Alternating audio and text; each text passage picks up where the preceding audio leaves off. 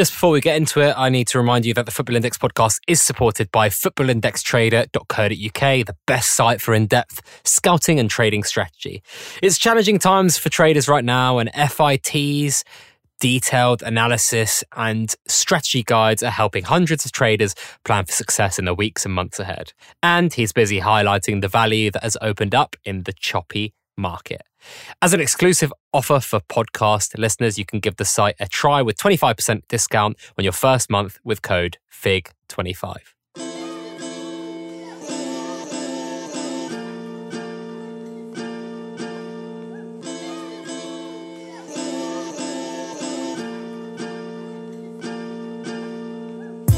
Hello and welcome back to the Football Index podcast, episode 130, uh, bringing you stuff to listen during this isolation period here in the UK, and for a couple of you listening in New Zealand and and and so on and so forth. I hope you're all doing very well. Uh, today, I'm joined by a debutant, Martin O'Regan, who's been on the platform since is it 2017, Martin? 2016, actually. Oh wow, Feb 2016. Yeah, that's when I got started. Nice, nice. And uh, you, have become famed or infamous, I suppose, for this article that was written in The Independent. I think it was Telegraph, actually. The Daily. I've got them mixed up again, haven't yeah, I? Yeah, yeah. You did get a bit of stick for that, tweet. but we'll get there eventually. Talk me through that. What what happened, and what was your reaction to Football Index approaching you for that? Well, initially, just a little bit random. Dan is the account manager at FI for some people, and um, he just sent me an email, asked if I was interested in doing an interview. I asked the kind of format, what he'd be like. He just said he'd be asked a few questions, have a, an informal chat on the phone. And so I thought, why not? Did the interview, got sent the transcript, sent it back, had a little bit of back and forth, and thought, yeah, why not? Got nothing to lose. And the whole point of it was to spread a message that basically Football Index, you can make money, but essentially it's fun and entertaining. And that was the main, the main thing for me to spread that kind of message. Mm. And you're uh, you've got quite a, a, large portfolio. When was the moment that you kind of decided to go a bit more balls to the wall? Because you've been on, you know, four or so years now. I suppose I started off with, as everyone does, with a, a small investment. So I did a couple of hundred, then really enjoyed it, and it was, as you know, it goes in five minutes, and you're like, oh, I quite enjoyed spending that. So deposited another small amount, and then probably held that for about a year built confidence of the product. I was winning dividends every day in 2016 with Pogba in over that summer when he initially came to United, and I just thought this is good fun. Trusted it, enjoyed it, and then I think 2017 I'd just come back from traveling, remortgaged my house, and then I just had a lump sum in the bank doing nothing. And I think it was that year Asensio just became a bit of a star in the under 21s, and I put some money into that, and then I thought well, that was easy again, and I just ended up probably put in more than I should have, but I put a, a, few grand in. And just from then, the more confidence I've had, I've always had the confidence to scale up. So I was probably a little bit ahead of people in that sense because I was just on the platform earlier and good fortune in that sense. And how's that developed since since you've you've began? Obviously, your confidence in the product has to the extent where you're willing to you know go out there on on a big newspaper to talk about your journey. How's that been? In in what sense, Vic? How in terms of you know that that growing confidence like I, suppose at the beginning it's you know a couple hundred quid here and there but then the transition to you know having six figures in there and being able to speak on a national newspaper about football index like is that a kind of flick of the switch kind of thing or is that a more gradual increase in confidence? I guess it's felt gradual but i've i've always trusted the product. I've always thought as long as they're making more in commission than they're paying out dividends then the product is sound and in terms of what it actually provides in terms of entertainment, I'm certain that it'll just continue to catch on. So I've always had confidence in the product, and obviously I've done well out of the money I put in, and then continued to invest more. And I didn't think twice with the Telegraph article, and yeah, so I, have just enjoyed the whole thing and felt confident all the time. It's more so I've been dragging other people along with me rather than having any. How's that been? How's that been? Because I think when we tweeted that you were coming on, there was a lot of your Sunday team. I think have, uh, have whacked themselves into the comments, haven't they? They certainly have. Did get a few questions, but um, we're much higher class in Sunday League anyway. I'll just just get that in there. Solid Saturday League team. But yeah, I've had positive reactions. Obviously, it's a bit strange. It's not a very English thing to do to declare how much money you've got in any in any uh, of your wages or your bank account or whatever.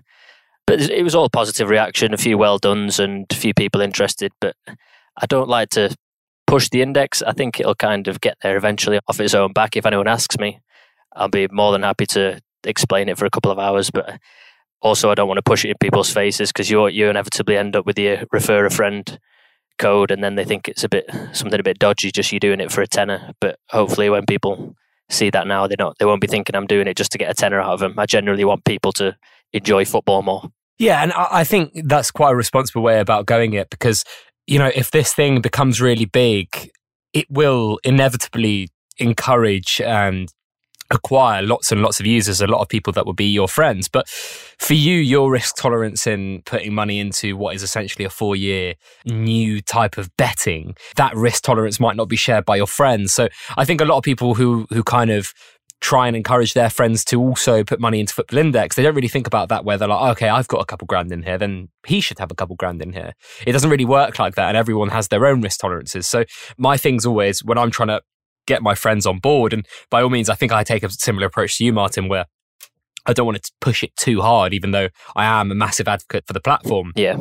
I actually find it quite funny when people ask me, like, do you believe in the platform? I'm, I'm always like, well, I wouldn't really dedicate this much time to making content about it. do you I know, it's, it's, funny you should say that because back in 2016, I think uh, we've got that exact message thread.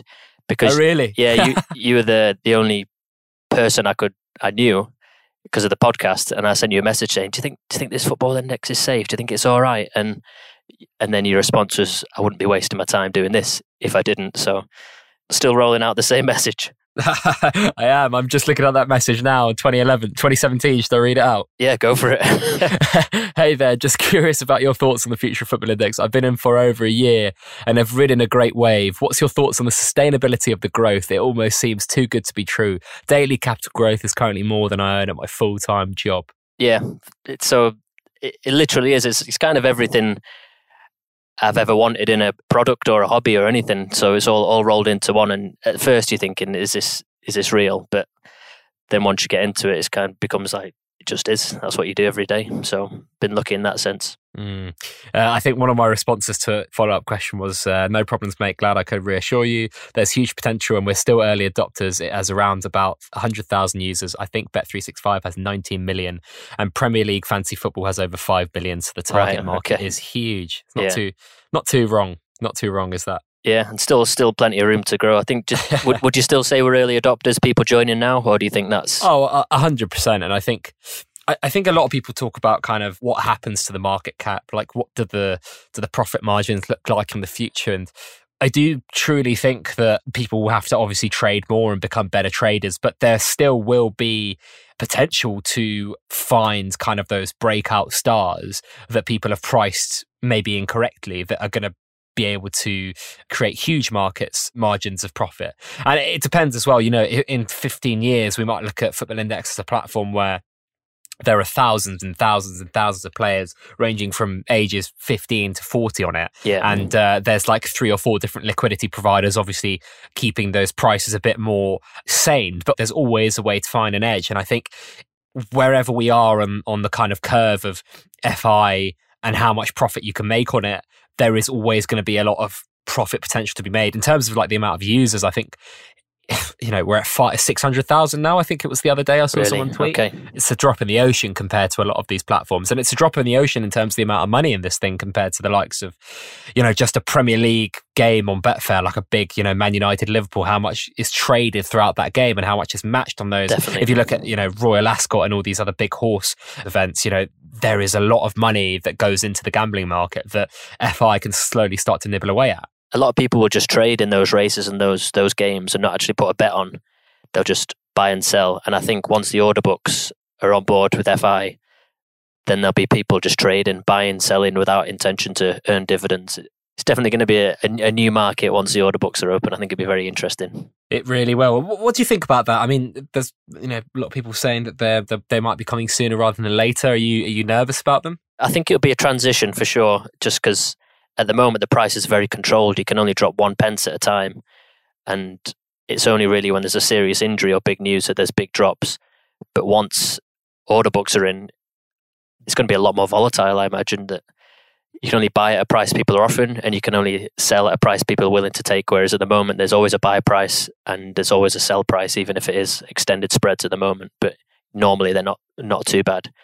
So I think it's going to be interesting. It certainly is. It, depends though. Some, you know, injuries and, and, and, stuff like that, they might actually recover in price quicker than, than you think because what could happen in, in the time, you know, like with Memphis Depay, for example, when he fell, as soon as he got injured, people might have sold, but then straight away put buy orders in at a certain price. And if people undercut those people, then those prices kind of increase slowly. So it's, so it's hard to say. It's hard to, to say how they're going to be. I yeah. think at the, you know, when they do come in, we're going to be just trading within the spreads. I mean, if you imagine that they were just put in right now, order books we just put in right now, we could start putting in prices of what we'd want to sell. Exactly. Uh, we'd want to buy, you know, Sancho yeah, or that'd be per- that'd be perfect. And then that's the only time the players will have their true market value because at the moment it is slightly controlled by the spreads and people wanting to sell but not being able to, so they don't bother listing them. Whereas once you've got order books, it will just find its find the correct price like it does on Betfair. It'll be much more efficient and authentic market, I think. Do you think it will be? Uh, I mean, there was a really good point raised by Dazzler in the last episode, which you guys should definitely check out. I think it was Dazzler, it might have been Trawlers for Ballers, but uh, he, he kind of said something along the lines of, you know, if 200 people leave, there might be one person who's kind of got deeper pockets that decides this looks a bit more professional and deems the liquidity a bit more uh, suitable to their kind of like trading capabilities. Yeah. Do you buy that or do you subscribe to that notion as well? I definitely think there'll be some big spenders that use Betfair to trade and spend a lot of money on there that will see FI as an opportunity to move in and out of trades and in out players very quickly just by buying at the the best price they can and selling higher just using the spreads. I think it's definitely an opportunity for people who are genuinely good traders. It really is. And, and I think it, it can be an opportunity for people to, to kind of learn a new way of trading and maybe sometimes an even more passive way of trading because there are a lot of people who do a lot of like in play trading and that's definitely going to continue. But some people who get a lot of FOMO about not being able to trade in play, you could actually do that with kind of like setting orders on certain players and be like, oh, if I buy that player at that price, he's a bargain. Or if I sell this player at that price, I'm very happy at it. It's an opportunity to finally maybe take advantage of those peaks and troughs uh, a bit more, even if you're slightly more passive. Yeah, definitely. Definitely. I think it'd be, it'd be good for the index. It'd be interesting because a lot of people won't have seen order books before or know how to use them. But I'm confident FI will bring in a, a way that you can just buy and sell simply without even knowing there's an order book there. But for those who are more interested in the trading aspect, you can set your set your prices to buy and set your prices to sell and your stop losses and that kind of thing. So it, it's only going to enhance the product. You look at any other trading platform, they would have an order book, whether it's your crypto or you're buying stocks and shares, they're all done off order book. So it's something that FI needs to do in the long term. Right, I think we've we've kind of we're going to get some into some of those things in a bit, aren't we? But uh, we've got loads of miscellaneous questions here, mainly from your Sunday League team, who I think are poking a bit of fun. But hopefully they're listening, and maybe a couple of them buy into Football Index a bit more. Let's see. Uh, FI, FI Gardner, though, first and foremost, as always, as a bit of a traveller of all the countries you've visited that love their football, which three countries would FI thrive in, and why? It's a pleasure to be asked a, a question by FI Gardner. I've been listening to this podcast for two years now, and I hear his name every week, so I feel honoured. I'm going to cheat a little bit because the first place I'm going to suggest is somewhere I haven't been, which is Australia. I just did a little research on Google yesterday, and I think Australians per person lose the most amount of money in gambling across the world. So they obviously like a gamble and don't mind losing. So and they love their football as well, and I think it's purely regulation reasons that we've not done it so far. Plus, their league is pretty useless so they won't be too upset by not having the the A League involved. Also, obviously, China would be a great one. Again, I've not been there, so that's cheating a little bit. But China, I would definitely say anywhere in Asia, really, because they just love gambling so much. I think if they could get involved and they love football and they love the Premier League and European football, so they would be great. But in terms of leagues that are on FI, I would say Germany would be great. I have a friend, FI Priest, actually, who asks me a further question later on but he lives in Germany in Hamburg, and he says he's spoken with friends, and they love the idea and the concept, and they also have the same the same love of football and gambling in general. So I think it would work well in Germany. I think it'd take time in the others, Spain and Italy and France. Obviously, FI would have to set up some kind of customer service in the different languages, and would definitely need the media sorted out by that point. I think if I was to target one as FI, I would go for Australia, and America would be in a similar boat. Interesting. I mean, speaking of these foreign territories, would you bother if you were FI if if you weren't able to make them pooled liquidity? I wouldn't, if I was honest. No, I think pooled liquidity is, is a key to making them work. And in terms of a UK investor as well or a UK player, I would really want them to be pooled liquidity. I, I would be disappointed if they weren't. What do you think would be the reaction if they weren't from the trading community? Hard to say. Disappointment, obviously. I don't think you'd get too many people selling up, but then you'd get people who have the idea of, oh, I've got a mate in Germany. I'll get him to to put money in and open a German account or just get him to buy Neymar because buy Sancho because you know that with the growth of the index, if it grows in that country, then the best players will grow in price. So uh, yeah, I, I really hope they don't do that and they do pooled liquidity. And plus, then they'd have to market each country, different payouts in each country. I think it'd be too much of a nightmare for FI to manage. Yeah, I think it would be really disappointed because a lot of people on the platform have put in money on players that they really value and believe in, but also because they believe in the product. And that could be something that hinders that belief, if that makes sense. Yeah, definitely. And I think a lot of people have done, have invested in the hope that if you imagine we've got five, 600,000 people in, in the UK now, if you add on the opportunities of Germany, Australia, France, Italy, America, wherever they can expand to, 100,000 from each of those countries, then you're starting to double, treble the value of the index and the prices. So it's huge opportunity for investment in that sense. Well, we've got some more questions here, and this is where uh, some of your your friends have decided to uh, to kind of pitch in here. Uh, Rick Hume added to today's market. Who would be the most valuable player at Trafford United? That's the team that you play for, right? It certainly is the mighty TUFC. This is probably where every listener will have to skip thirty seconds, but I would say for youth, and in terms of youth in our team, I mean under thirty. We've probably got young Dale coming through. He'll uh, he'll be a big player next year. For media, we've got Ollie P. If he's not DJing in the local local bars or on a DFS advert, then he's probably causing chaos elsewhere. And just if he even turns up for a game, he'll get in the media. And in terms of PB, our two-time Player of the Year, Nathan Bradley, he's had a heart problem. He's got a finger missing. He's got a knee injury. He's not played all season, so the build up to his return will be something special. Monumental stuff, I'm yeah. sure. uh, Ollie Coates here. Would you trade in your entire FI portfolio in exchange for lifting the East Lancashire and Cheshire Premier Division title with Trafford United? If only it was that easy. Obviously, coming from a United fan like Ollie, he thinks you can just buy buy titles. You might be able to buy the English Premier League, but you can't do it at this level. but I could I could compromise and I could um, sell half of it, and we can put to a, a clubhouse and a new pitch. How's that, Ollie? That'll do for him. That'll do, I'm sure. Uh, we've got a question here again from LJK. Uh, do you have any tips on how to score an overhead kick away at Waterloo? Always play with your back to goal and practice backward rolls in the garden. That was it was a uh, less of a Ronaldo, more of a backward roll and falling into the net. So, was that uh, your best goal to date? I wouldn't say best, but it was it was one of my better ones this season of the of, of the four I scored.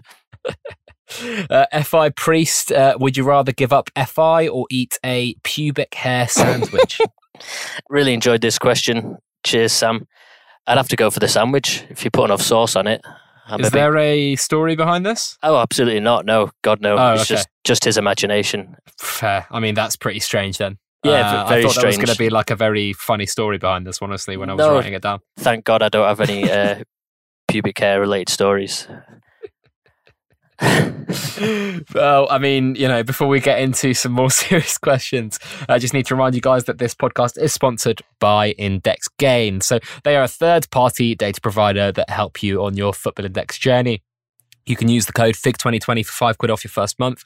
Uh, but that's not all. If you go for the semi annual plan, you get one month free, then another five quid off on top with FIG 2020 code on indexgain.co.uk. And they've just released a media buzz analysis report, and you can identify the media magnets using total media scores, average scores, max daily scores, yields. They've also added every single news article for every player from August 2018 onwards. It means that you can basically search any time frame you wish to help determine who the real media dividend generators or media kings really are. So that's some phenomenal work from those guys. But if you're interested in learning more, just head over to uh, indexgain.co.uk and use that code FIG20 20.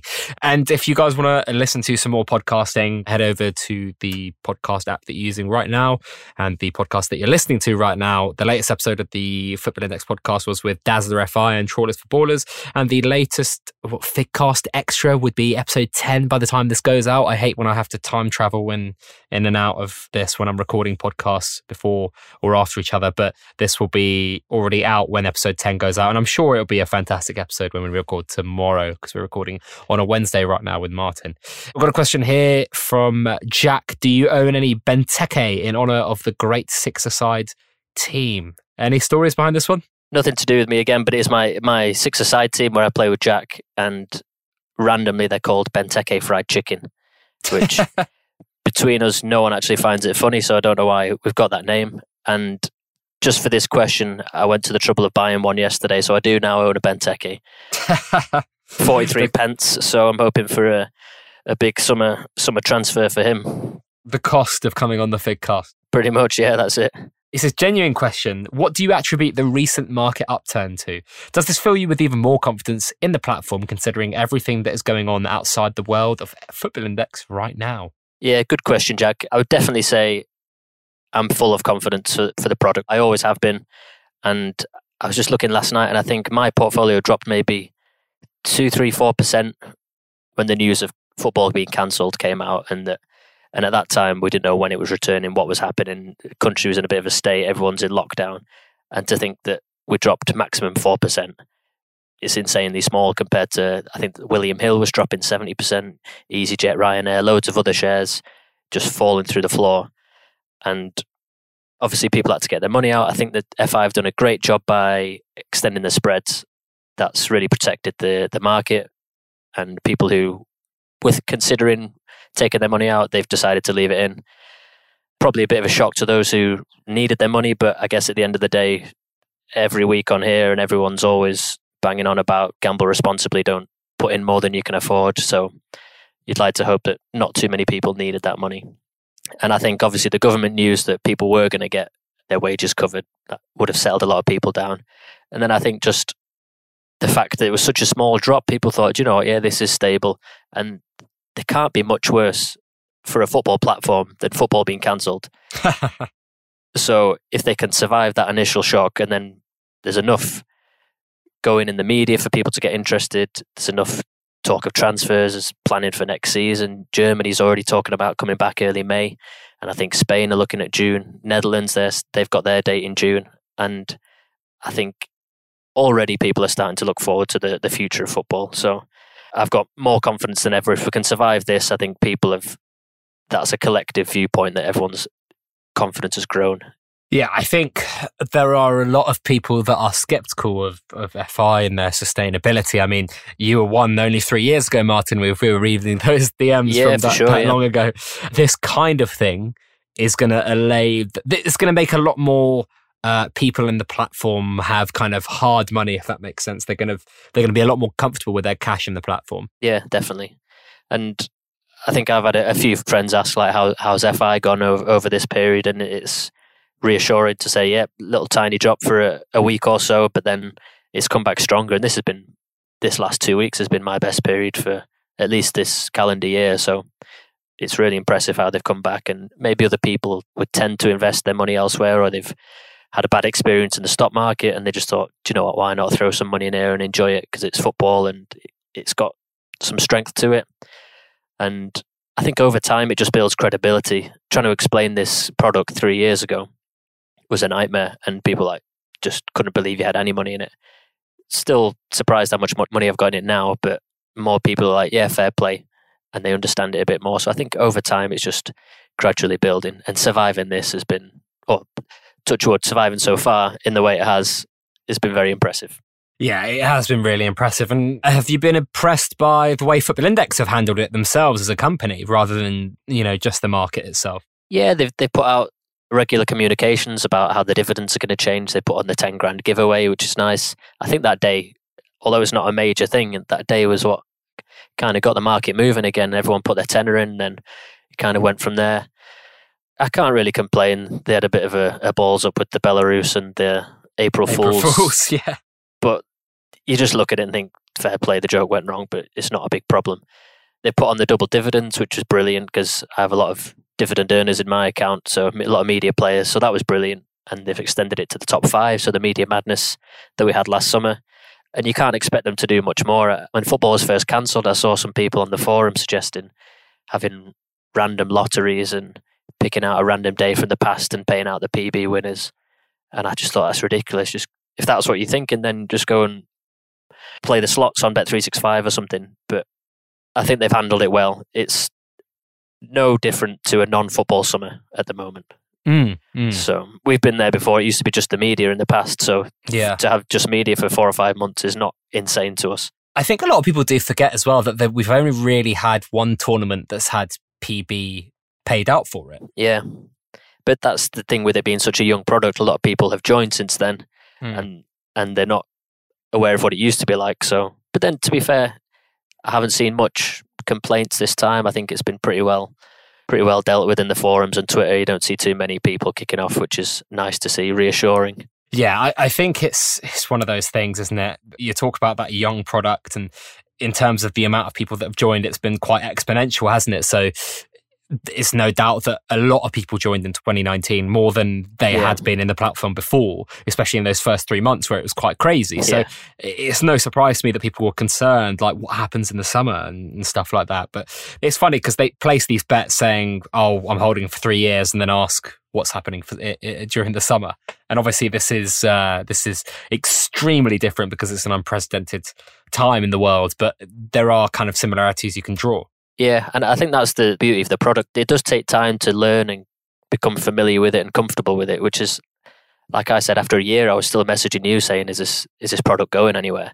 After another year, I'm like, okay, I feel more confident and you then get people joining who they're just putting their first fifty quid in, learning the product and then maybe a year later they've said, I really enjoyed that and I, I prefer that to fantasy football or it kind of complements my football manager or I'm enjoying football in general more. And then over time people feel more comfortable to to invest. So I think this whole period will give people more confidence and then you might get the people with 100, 200 quid in think, do you know what, I've got five grand in an ISA and I feel like it's going to be safe enough in football index. So hopefully that'll be the good that'll come out of this delay in football. Mm, mm. And obviously, you know, it's it's a bet rather than an ISA, which is a regulated product. But a lot of people, uh, I kind of don't really realize how exposed they are to markets. I mean, there's been a big drop in financial markets out there. A lot of people's pensions have been kind of like savaged and stuff. So I think a lot of people do look in at ways of maybe potentially making some more money themselves rather than you know leaving it to people who are going to make you know quote unquote money for them Yeah. it depends on people's risk tolerances, of course, but the more you could do that the earlier in your life, whether it's investing or, or making more money at the start of your life, that that kind of obviously compounds the later on in your life that you you get to. Yeah, I completely agree. It's all about your risk strategy, how much like you're prepared to risk. Because someone might think, oh, it's safer if I give it to someone else to put in the stock market. And then over the last month, they've seen, well, it's gone down 50%. But just because you're giving it to someone else, you feel it's more secure. Mm. And a lot of people, obviously, Football Index is gambling because it's monitored by the Gambling Commission. It's not investing. But generally, this is my own personal opinion. I see very little difference between gambling on Football Index and gambling on the stock market. But people have a feeling that one is more secure than the other. Well, I mean, it is speculation either way, isn't it? You know, people Exactly, are speculating uh, Yeah. everywhere. You know, people who are stockbrokers, they're professional gamblers to some extent, aren't they? So, I mean, we'll move on to the next question here, and it kind of loops back to FI Gardner's question right at the beginning. FI Headhunter, who again is another question master. How do you think Football Index will do when it opens up into other territories? Where do you think FI should look at and why? You've answered this one, but let's talk a little bit more about territories and other territories. Obviously, this is kind of slowed down due to COVID. Do, do you think this is realistic for 2020 now, or is it going to be pushed out a bit more? Realistically, I wouldn't expect it to be this this year. Having first heard the mentions of it a few years ago, I don't set any deadlines or targets in my head. I just expect them to keep going back. I know they're trying their best, but this COVID nineteen hasn't helped at all. I know they're still working towards it, but I think there's a lot of work to do before it's ready. The media needs to be resolved, and hopefully they can put something in place for that at the end of the season.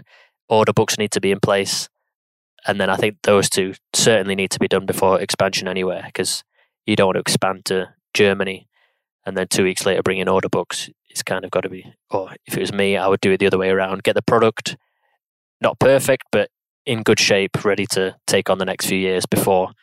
But the, obviously, they can do the in the background. They can go through the regulations and and planning and whatever they have to do to get there. But yeah, I think it'd be great when it does go to the other countries, and FI just have to set it up the right way, and hopefully they'll get that right. Yeah, I mean, you mentioned regulation there. I think a lot of people are quite impatient with this kind of thing, but the amount of time, effort, and money it takes to actually go into another territory, and then if FI can't make it shared liquidity, then it's kind of tough for them to kind of balance that upside versus downside in terms of how much resource you'd lose for kind of setting up another platform. And also, I think we talked about kind of setting up a, a totally different pool of liquidity. You'd have to monitor a whole separate another platforming instead of it being part of the same thing. Yeah, I guess you'd be more or less doubling your staff, and you'd need a customer service section that speak German or Spanish or French wherever you wherever you go to. So I think it's going to be a slow process. This delay won't have helped it, and I think there's other things they need to do before. So I'm not holding out for any move to Germany too soon. I don't think it's completely necessary at the moment. I think we're still doing well enough in England, and I think you do often hear a lot that obviously you're London based and you see the football index advertised a lot other than TV, I've n- I've not seen it once in Manchester, and that's mm. second biggest for business in England. So I can imagine in the smaller places you'd get no exposure to football index. I think there's still a lot to tap into in, in the UK. So I'm in no urgent rush. I think it's a great thing for the future to be looking at other territories, but at the moment, not too bothered. You mentioned there's other things on their plate. What do you think is their next biggest priority? What do you think as a trader, what do you want to see next from Football Index? after we come out this COVID 19 pandemic, of course? I think sorting out media would be a great one. Just because every day there's complaints from people. it doesn't bother me personally too much. It just is what it is, whatever the payouts are and whatever the stories are. But there's always people complaining, and rightly so. It's it's not the best, and that's one, especially in a period like this. It's the key dividend earner or dividend provider for the product, so it's it's important for it to be right. I would also love more IPOs, something they really need to, need to, to resolve. I was actually speaking with Dan today, and just little things like the it doesn't bother me again, but I know it does bother some people. The player profiles are all out of date, and they say they play for different clubs. And we are actually discussing literally how to attract high net worth individuals. Basically, that was a conversation we were having. How did that conversation for you go? Like, what were some of the you know you're about to go into it? Some of the main things that you raised to to FI in those conversations. I personally don't have too many issues with FI. I, I, can see the problems and I just wait for them to be resolved rather than letting them bother me every day. But just things like not enough players on the index, retired players like Yaya Toure and Arjen Robben still on the index, that kind of thing. There's elements to it that are amateurish. I think it's still a great product, still making good money and still enjoying it. But there's little things around the edges that they could tidy up. And I don't think those things should be too difficult. So I think if they focused on those and then improved the media, improved the IPO system, I know everyone goes on about these all the time, but for someone who's wanting to put in hundreds of thousands of pounds instead of going to a big hedge fund and people want them to come into a football index, then these are the things that make them look more amateurish. Yeah, and those are all things that you've mentioned that are very much low hanging fruit, aren't they? I would think so. I don't know anything about running platforms or anything, but they don't. Some of the things don't seem too difficult. I'm also aware that FI are working hard at all these things. I know they're not just sat there sitting back enjoying the ride. They're all working hard to, and they're probably focusing on different priorities. But there's things to improve, which that kind of fills me with hope more than anything. If this was a perfect product and everyone who had ever heard of Football Index was playing it, then you'd kind of be at market saturation. But I think there's so much room for growth. They've got improvements to make themselves, advertising around the whole country, expanding to different countries. I think there's so much room for growth in these senses. Yeah, I kind of agree with everything that you said there. There's there's a lot of areas where FI could grow, and I think it's time to start looking at some of that low hanging fruit, especially in a period now where some of the staff might have more time. Some big projects might be put on hold. Obviously, there are still priorities that are going to have to be put forward. I suppose order books with Nasdaq in collaboration with them is something that's still ongoing, but stuff like territories and, and, and a few other things probably been pushed back a bit. But let's see when we hopefully they'll focus on the on the easier bits for a while. Yeah, maybe so. I mean, I think order books are quite important for them as a business to get out into the world, whatever form they're in. But uh, yeah, let's see. We've got a question here from Player Poacher FI. What has been your worst ever trade? And if you were starting over again, what's the one thing that you would want to know as a trader? Oh, worst ever trade. There's a couple of classic ones that I think everyone's done. Like I was in very early on Bruno Fernandes and sold him when he moved to United. Did great out of January dividends. Sold him at five quid, thinking if he plays well in his first PB game, I'll buy him back. But obviously, by the time that his first good PB performance came round, I'd already spent the money, and and he flew up to nine, ten pound. I did buy back in begrudgingly, but if if you don't buy back in, you'll just end up cursing it all the time. I'm over it now, honestly. I think my funniest one is going back a couple of years now when we introduced goalkeeper clean sheet dividends, and everyone just went mad buying keepers that day. And I'd found a player and I just started buying him and buying him and buying him, and his price wasn't moving, so I kept buying him and buying him. Ended up with about three thousand of him, and it was only after the initial panic that I realised he was a defender. So I didn't uh, didn't get any joy out of that. Ended up having to instant sell three thousand Vincent Manceau of Angers, part of the fun of the index. But then just the general the general ones like buying someone. I think with Hudson Odoi, I bought him very very early sold him after he didn't go to Bayern. And then he kept flying because he's playing for England and then scored for England. And I thought, sorry, I'll buy him back. Bought him back. Then he did his, his Achilles, didn't he? And dropped. So I just, I think once I've had them, I just, I just leave them. I'm never buying back. I'm done with him. What was the other question? He said something. And if you were starting over again, what's the one thing you would want to know as a trader? Be clear of the rules and what drives the index. Because I've spoken to people that after messing about with it for a few months and they didn't even know what dividends were. And that's kind of crucial to the index and why anyone has a price, why it's not a, a Ponzi scheme or a pyramid scheme. There's the prices are based on what you think they'll earn in dividends. So I think that's what something people should focus on: learning the performance matrix, or just finding the type of players that suit it. Knowing where to go to get good advice. Like I, I always go on the forum rather than Twitter because it's much easier to manage and there's clear threads rather than just random chats about whatever. So I'd say log into the forum. There's loads of people there willing to help and give good advice and just help you through, especially the newbies.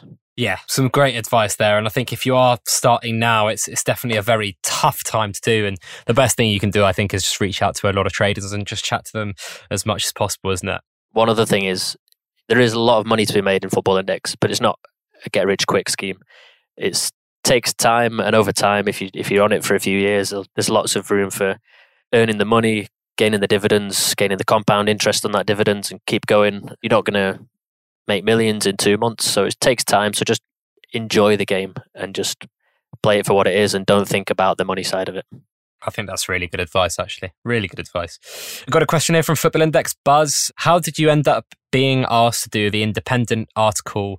It's the Daily Telegraph, isn't it? Yeah, yeah and what made you say yes? Did this result in people in your life taking an interest in football index? And have you had many friends signed up? And he said, I find it can often be hard for me to get them involved. It's a good read, by the way. Well, thank you. And I'm glad he enjoyed the read.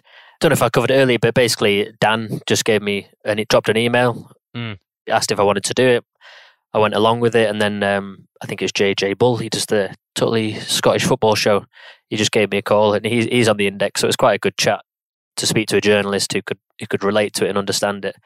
And it's good to get my voice out there, my opinions.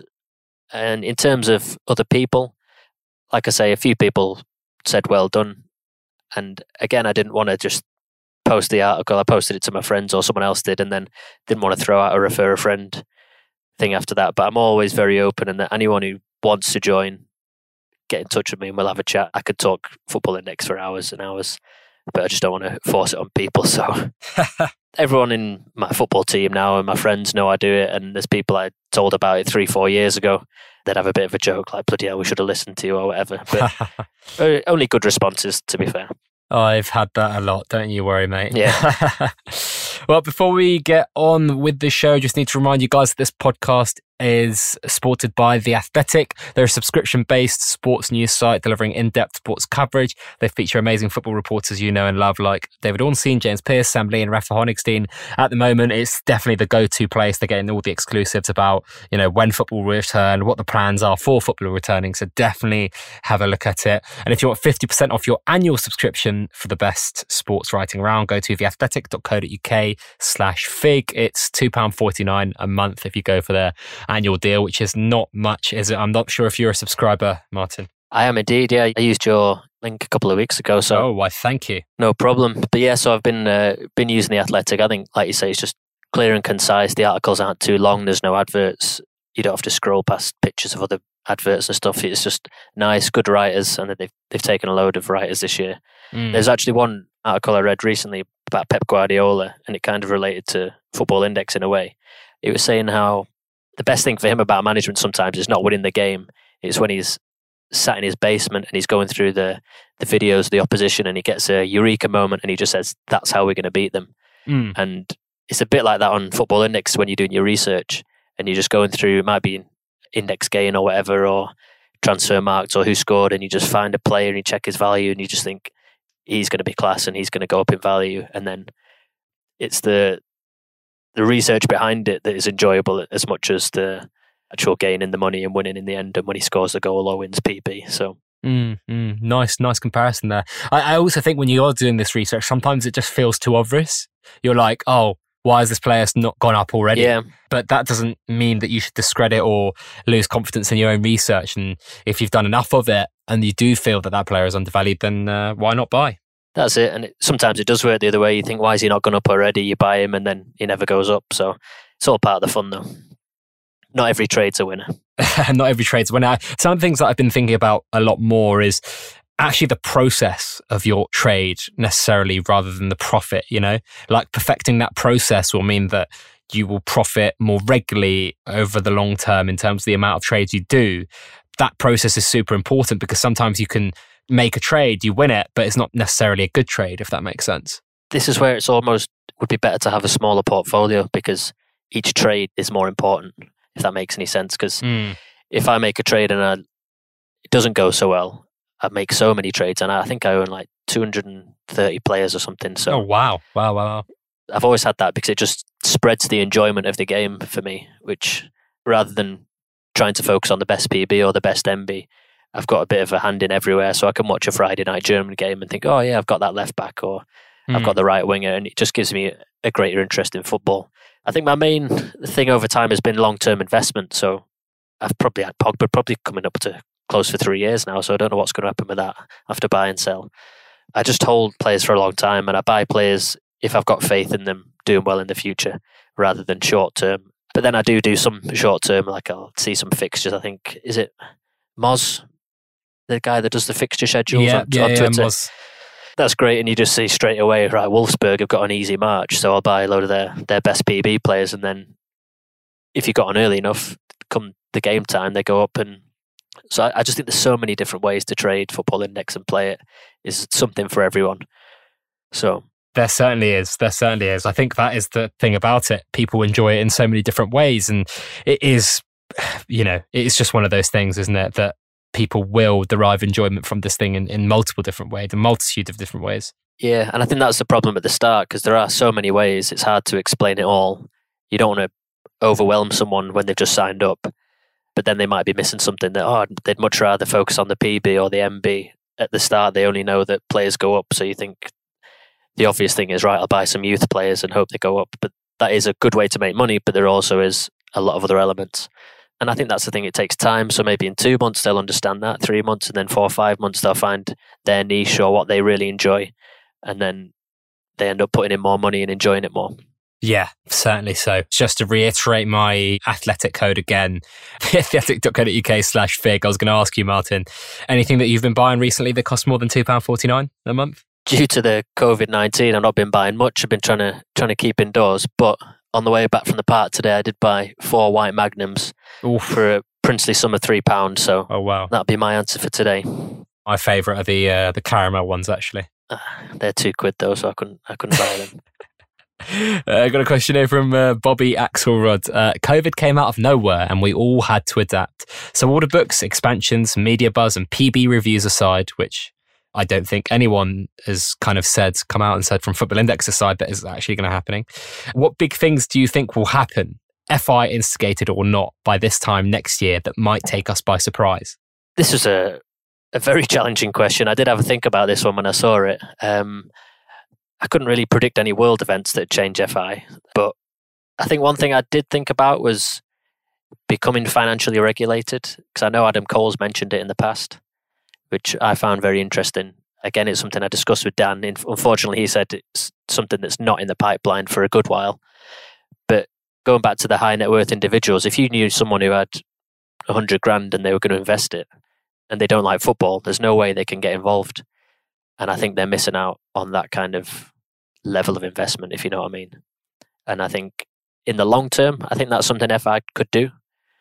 But that would move away from being a gambling product and bring it into an investment and paying taxes. But I think it could be could be brilliant for them to attract the bigger money. And then if they attract bigger money, it's higher prices for everyone, higher dividends, higher commission for them, and I think it's a win-win. That would be my answer to that one. It's hard, isn't it? I think we were talking about the Figcast Extra that players in terms of the actual footballers on FI, the best ones now are going to be probably the best ones in 12 months. I find it hard to believe that Ronaldo and Messi, for example, would just fall off the face of the planet by yeah. this time in 12 months. So I was kind of thinking about like a, a changing of the guard, but I think that's more like a three year thing rather than a 12 month thing. So I think order books will probably come in in the next 12 months and the MB review.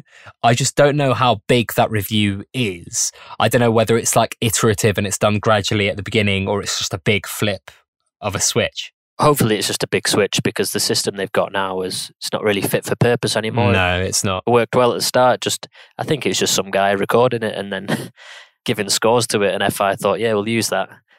And I think four or five years later, they need something better. Well, they, they did ask in the survey, do you think other articles should be mentioned? So stuff like from the Athletics rather than 12 articles from the Daily Express counting towards the media points. Hopefully, they'll just do one big reset of it and it does the job. I've kind of said a lot of times that it should be iterative, but honestly, like they've kind of dragged it out further than I thought they would. And obviously, with COVID, it was kind of unprecedented. You got to cut them some slack for that. But now I think it's just pull the plaster off, I suppose. Yeah, because media's taken over now, so it's daily being highlighted, and the things with Kyle Walker and Jack Grealish a lot of people kicking off about that, and rightly so if there's no clarity. But they did come out after and give the clarity, so fair play to them. Although it's not completely clear, but it's it's a difficult one to balance, trying to find the right gauge on whether to remove or keep all articles. I wouldn't like to be making that decision. Mm. We've got a question here from Tom Atkinson. I know FI has changed a bit from early 2017, but do you have any key lessons learned from the past three years that you are happy to share? Well, it's actually four, isn't it? So yeah, a bit longer. I think it's what I touched on earlier, but the key thing for me is just enjoy the game. Again, I keep going back to Danby. Asked me today what percentage of your involvement in FI is about your love of football and what percentage is about making money. And it's a difficult question because they kind of knock on effect to each other. You learn more about football and you enjoy it more because it's making money. But I would say about 70 30. It's more about enjoying football. And for anyone who's a huge football fan, anyone who bets on, who does the fantasy football at the start of the year, if you're in the pub and someone's it's that great podcast name, Who Got the Assist? Everyone's asking, but it's kind of a deeper, more intense level of that, and you can make money from it. And people play fantasy football for free with nothing to win, but they still enjoy it. And if they can use FI for that, then that'd be great. And then you've got your football managers. I think Tom, the guy who asked the question, is actually a friend of mine, and he's in one of my groups. And he's obviously a massive football manager fan, so he's sending screenshots of players for the future. So it makes that into a bit more real life. If you're good at football manager and you can find young stars, and then you can do the same on Football Index and make money. And I think just overall, just enjoy the game and don't take it too seriously. We all say don't bet what you can't afford. Just enjoy it, have fun, and come along for the ride. That's my advice. come along for the ride. It's the right way to go. At the beginning, I think people are concerned about making a lot of money overnight, aren't they? About getting quote unquote rich quick, as you, I think, coined it earlier. You see a lot on Twitter of people who've made a load of money, and that's what draws people in. And if I wasn't playing FI, that would draw me in. And you, you're thinking, like, how I want to be the next one. I want to do that. It's not that simple and it does take time, but it can be done. If you look at Pirlo, Ginger Pirlo, that guy makes something like five grand a week from trading and he doesn't have a huge account. So uh, God knows how he does it, but it can be done. And if you dedicate to a certain element of it, then there's opportunities. And look at Bruno Fernandes. What was he, two pound a year ago or something, and now he's ten pound or mm. nine pound. There's always opportunities to make money. You just got to understand the game and then enjoy it and play it. I think you're right. You know, you, have got to enjoy it. But at the beginning, a lot of people are concerned about how do I do it? What do I do? And at the beginning, it's really important just to buy a few players, isn't it? And just see what happens. Yeah, definitely. My advice is often buy different types of players. Buy a media guy, buy a performance guy, buy a young guy, and then best advice I heard is just buy people you enjoy watching. Mm. And if you know you're going to watch Chelsea Arsenal at the weekend, then buy a couple of Willian or Pedro or anyone just to enjoy the game that bit more. And most people don't know about the in play dividends at, at the start either. I think I probably heard in your podcast before, but people mention when you open the app for the first time when you download it, there should be tutorials on there. Very simple. This is how you do this. These are the dividends. Just to make sure people have seen it straight away. Yeah, I think you're right. That onboarding journey has to kind of improve. I mean, what do you think of the, the website, the new website we've now completely moved over? I think a lot of, a few people were still using the old one, but do you think that is enough of improvement? Is, is what we need to see? I've actually been using that for a few months now because mm. my computer wouldn't, the old one wouldn't work. I'm not the biggest fan of it. Oh yeah, you just you just kind of get used to it. I love the app. Do you know what? I feel that's really good. I hear a lot of complaints about that, but I've got an Android phone and I think the app is great. Can't complain about that. The website, I'm not the biggest fan of it. I'm no expert in, in this field, so I, I wouldn't know where to improve or what to say, but I think I prefer the old one, to be honest. And I think that's the general consensus. Got a question here from Football Index Chat. Actually, our second last one. This is whiz by, isn't it? Okay. Uh, Can you price Ronaldo and Messi if football comes back during the following months and completes the current season, and then the next season is as normal, June, September, and finally not until Jan 2021? And he says, when I say next is as normal, it's the same number of games, the timeline's just moved, the European competitions still happen, maybe in the calendar format that has been discussed in line with World Cup in Qatar. So, what are your thoughts in terms of generally pricing players that are going to come back? Because no one knows when football is going to come back. Is it just a, a, game of chicken from traders at the moment? I think we've seen money like seep into the Bundesliga players at the moment, but it's still all quite unknown. I think it is a, a bit of a game of chicken. It's like who's who's going to go first. So, obviously, it's all media now, but at some point when the games start to kick off, a lot of that media money is going to go back into PB, and there's a lot of money to be made in PB players at the moment. In terms of Messi and Ronaldo specifically, I, would never try and put a price on players. I'm, I'm not the best at pricing. because It's all based on opinion, isn't it? I did look at their stats though, and saw the Messi made two pound in dividends last year. Ronaldo a pound. Both of them returned 36% dividends, which is pretty impressive. But then it all depends on how long they're going to play at this level. If if Ronaldo says he's staying for five years, then he's a five pound player, or if he decides he's off to MLS in two years, then he's a two pound player. I think that's the, again the beauty of football. I think there's no right answer. It's all based on your opinion, what you think is going to happen, what you judge a player to be, how good he is. Your mate thinks he's crap, you think he's brilliant. So I think that's half the joy of it. And Messi again, I think what is he four pound ninety now? I think, mm-hmm. but he made two pound in dividends last year. If he plays another three years, then that's two pound each year, six six quid he could be worth.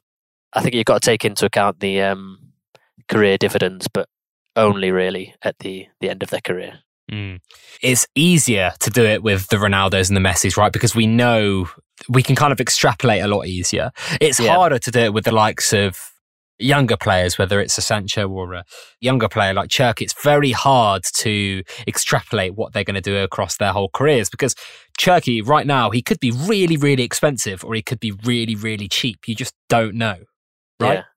And I think it's obviously dictated by the IPO price to an extent. Mm. If he comes out at three pound, then several thousand people really want him. Then he ends up at four pound. That's only because of the price he started at. Whereas once order books come in, then it'll be completely mm. decided by the market, and the market might decide he's only worth two pounds. Then he scores a hat trick for Lyon, and he's worth five pounds. I think it's going to be volatile for that kind of aspect. It'll be their true values, which is judged by the market, which is what you want, really. Sounds like you're uh, quite looking forward to these order books, Martin. I'm not a confident trader in that sense, the buying and selling aspect. I think it will be interesting. And I'm sure that some Betfair experts are going to clean up. And I think there'll be more money in the market for that element. I could be completely wrong, obviously, but I think it'd be good for the market just to be a true value. Hmm. But the volatility might scare a few people off. Mm. We've got a last question here from Adi Alberti. He says, uh, How can you see FI expanding and where do you see the market in three years? So we had a question about 12 months along, but uh, three years, Martin? Hard to say, just general expansion you want. Obviously, it'd be nice if they can expand into the other countries, but you'd want them to do it properly, and which I'm sure they will. I, I would rather than wait 18 months rather than try and rush it now in six months. You know, when you listen to the news on the radio, they always tell you the FTSE whether that's down, which is the stock market, what the index is down. So, oh, the markets are down 5% today. I think in the future, I'd love that kind of thing, just a rolling thing on the side of Sky Sports or something with the with the top players or the prices. I don't think it's realistic, but I think it'd be great if it'd be a, sign of FI making a statement. Continued growth, more, more share splits, more dividend increases. That'll suit me as long as FI are making money. I'm happy.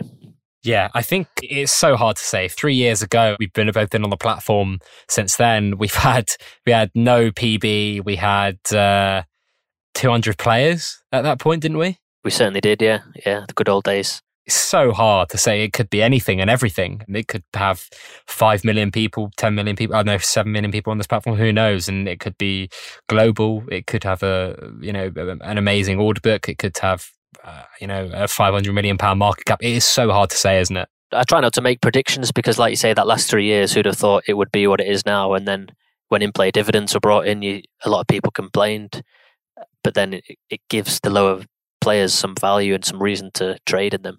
So I think they've been a great introduction, and I think FI are smart in that they keep bringing out good things, and I think there's so much potential that there's no rush. Just slow and steady, get it right, and keep progressing. And I feel like we're in capable hands. Mm, we are, I hope. Uh, well, I think that's all we've got time for today, Martin. You've been fantastic. feel like I've hardly spoken, which is always a good sign of yeah. a Figcast. How and where can people find out more about you on Twitter? Twitter, I don't use too often, but I think it's Martin O'Regan86. I do have a, a football travel blog, which I just write about holidays I go on and watch football. So footballtraveller.co.uk. And more importantly, chess with friends. My username Martin O two two zero. Find me on there if you fancy a game. I've never heard anyone plug that. Um, let's see if you get a couple games out of it. I was thinking, what's he on about? Yeah, yeah, keep me busy in quarantine. So, well, if anyone wants a chess game against what I'm sure is a, is a good chess player, uh, hit him up. That's his username. I'm sure you could plug it in the tweet after. If you guys are commuting now, you're one of those essential workers, then keep doing what you're doing. Amazing stuff. If you're not commuting, working from home, doing whatever, stay safe, self isolate, and all that jazz. Please do wash your hands regularly. Sorry if we didn't get to answer all your questions. There was obviously quite a few, especially about the Independent and the Daily Telegraph, whether or not they'd been merged, etc. Football Index is a gambling platform. Only bet what you can afford to lose and stop when the fun stops. And I hope everyone is staying safe. Thank you very much for listening and have a great day. Cheers.